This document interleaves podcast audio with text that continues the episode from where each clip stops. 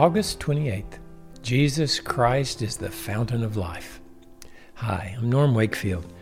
I'm so glad you joined me for the Live to Love Scripture encouragement for the day. We're looking at Romans chapter 8, an incredible chapter, and today we're on verse 2. For the law of the Spirit of life in Christ Jesus has set you free from the law of sin and of death.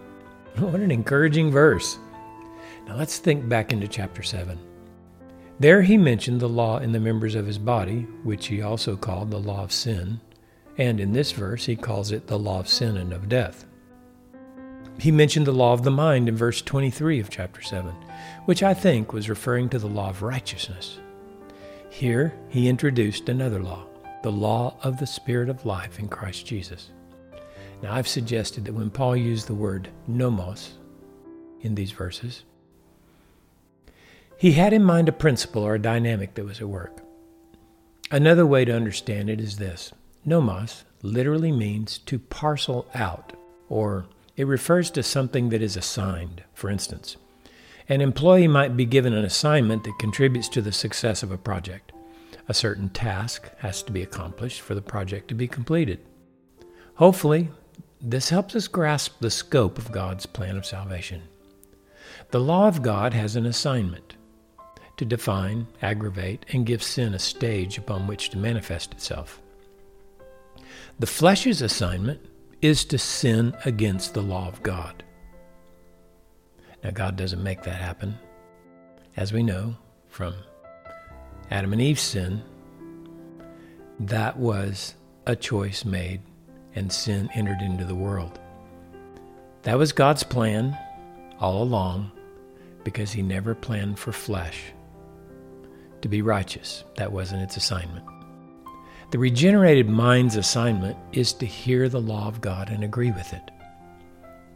The assignment of Jesus Christ is to instill the breath of life into those God has given him from before the foundation of the world.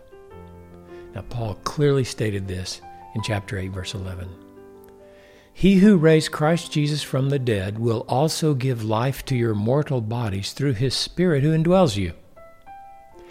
You see, the Holy Spirit is the Spirit of Christ, who is also the Spirit of life. Now pay close attention to Jesus' prayer recorded in John 17, 1 and 2. Jesus spoke these things, and lifting up his eyes to heaven, he said, Father, the hour is come. Glorify your Son, that the Son may glorify you, even as you gave him authority over all flesh, that to all whom you have given him, he may give eternal life. The apostle John also wrote in 1 John 5:12, "He who has the Son has the life.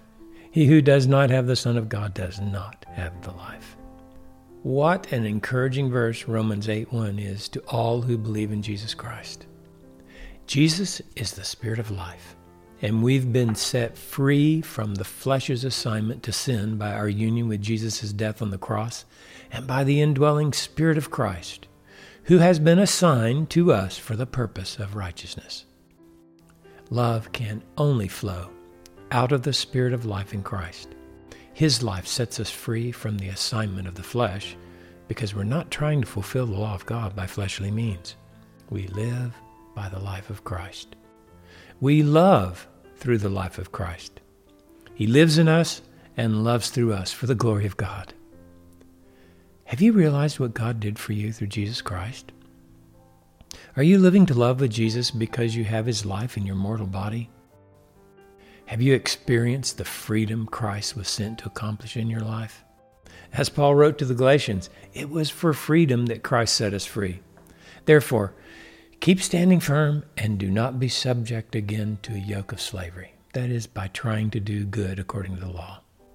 Please don't let this pass by without a pause and meditation on what Paul declared here in Romans 8 2.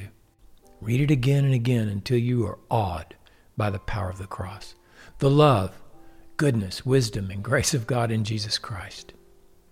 It is the fountain of living to love with Jesus. I hope you'll share the Live to Love podcast with your friends and with your family. God intends for us to advance the kingdom by living to love with Jesus.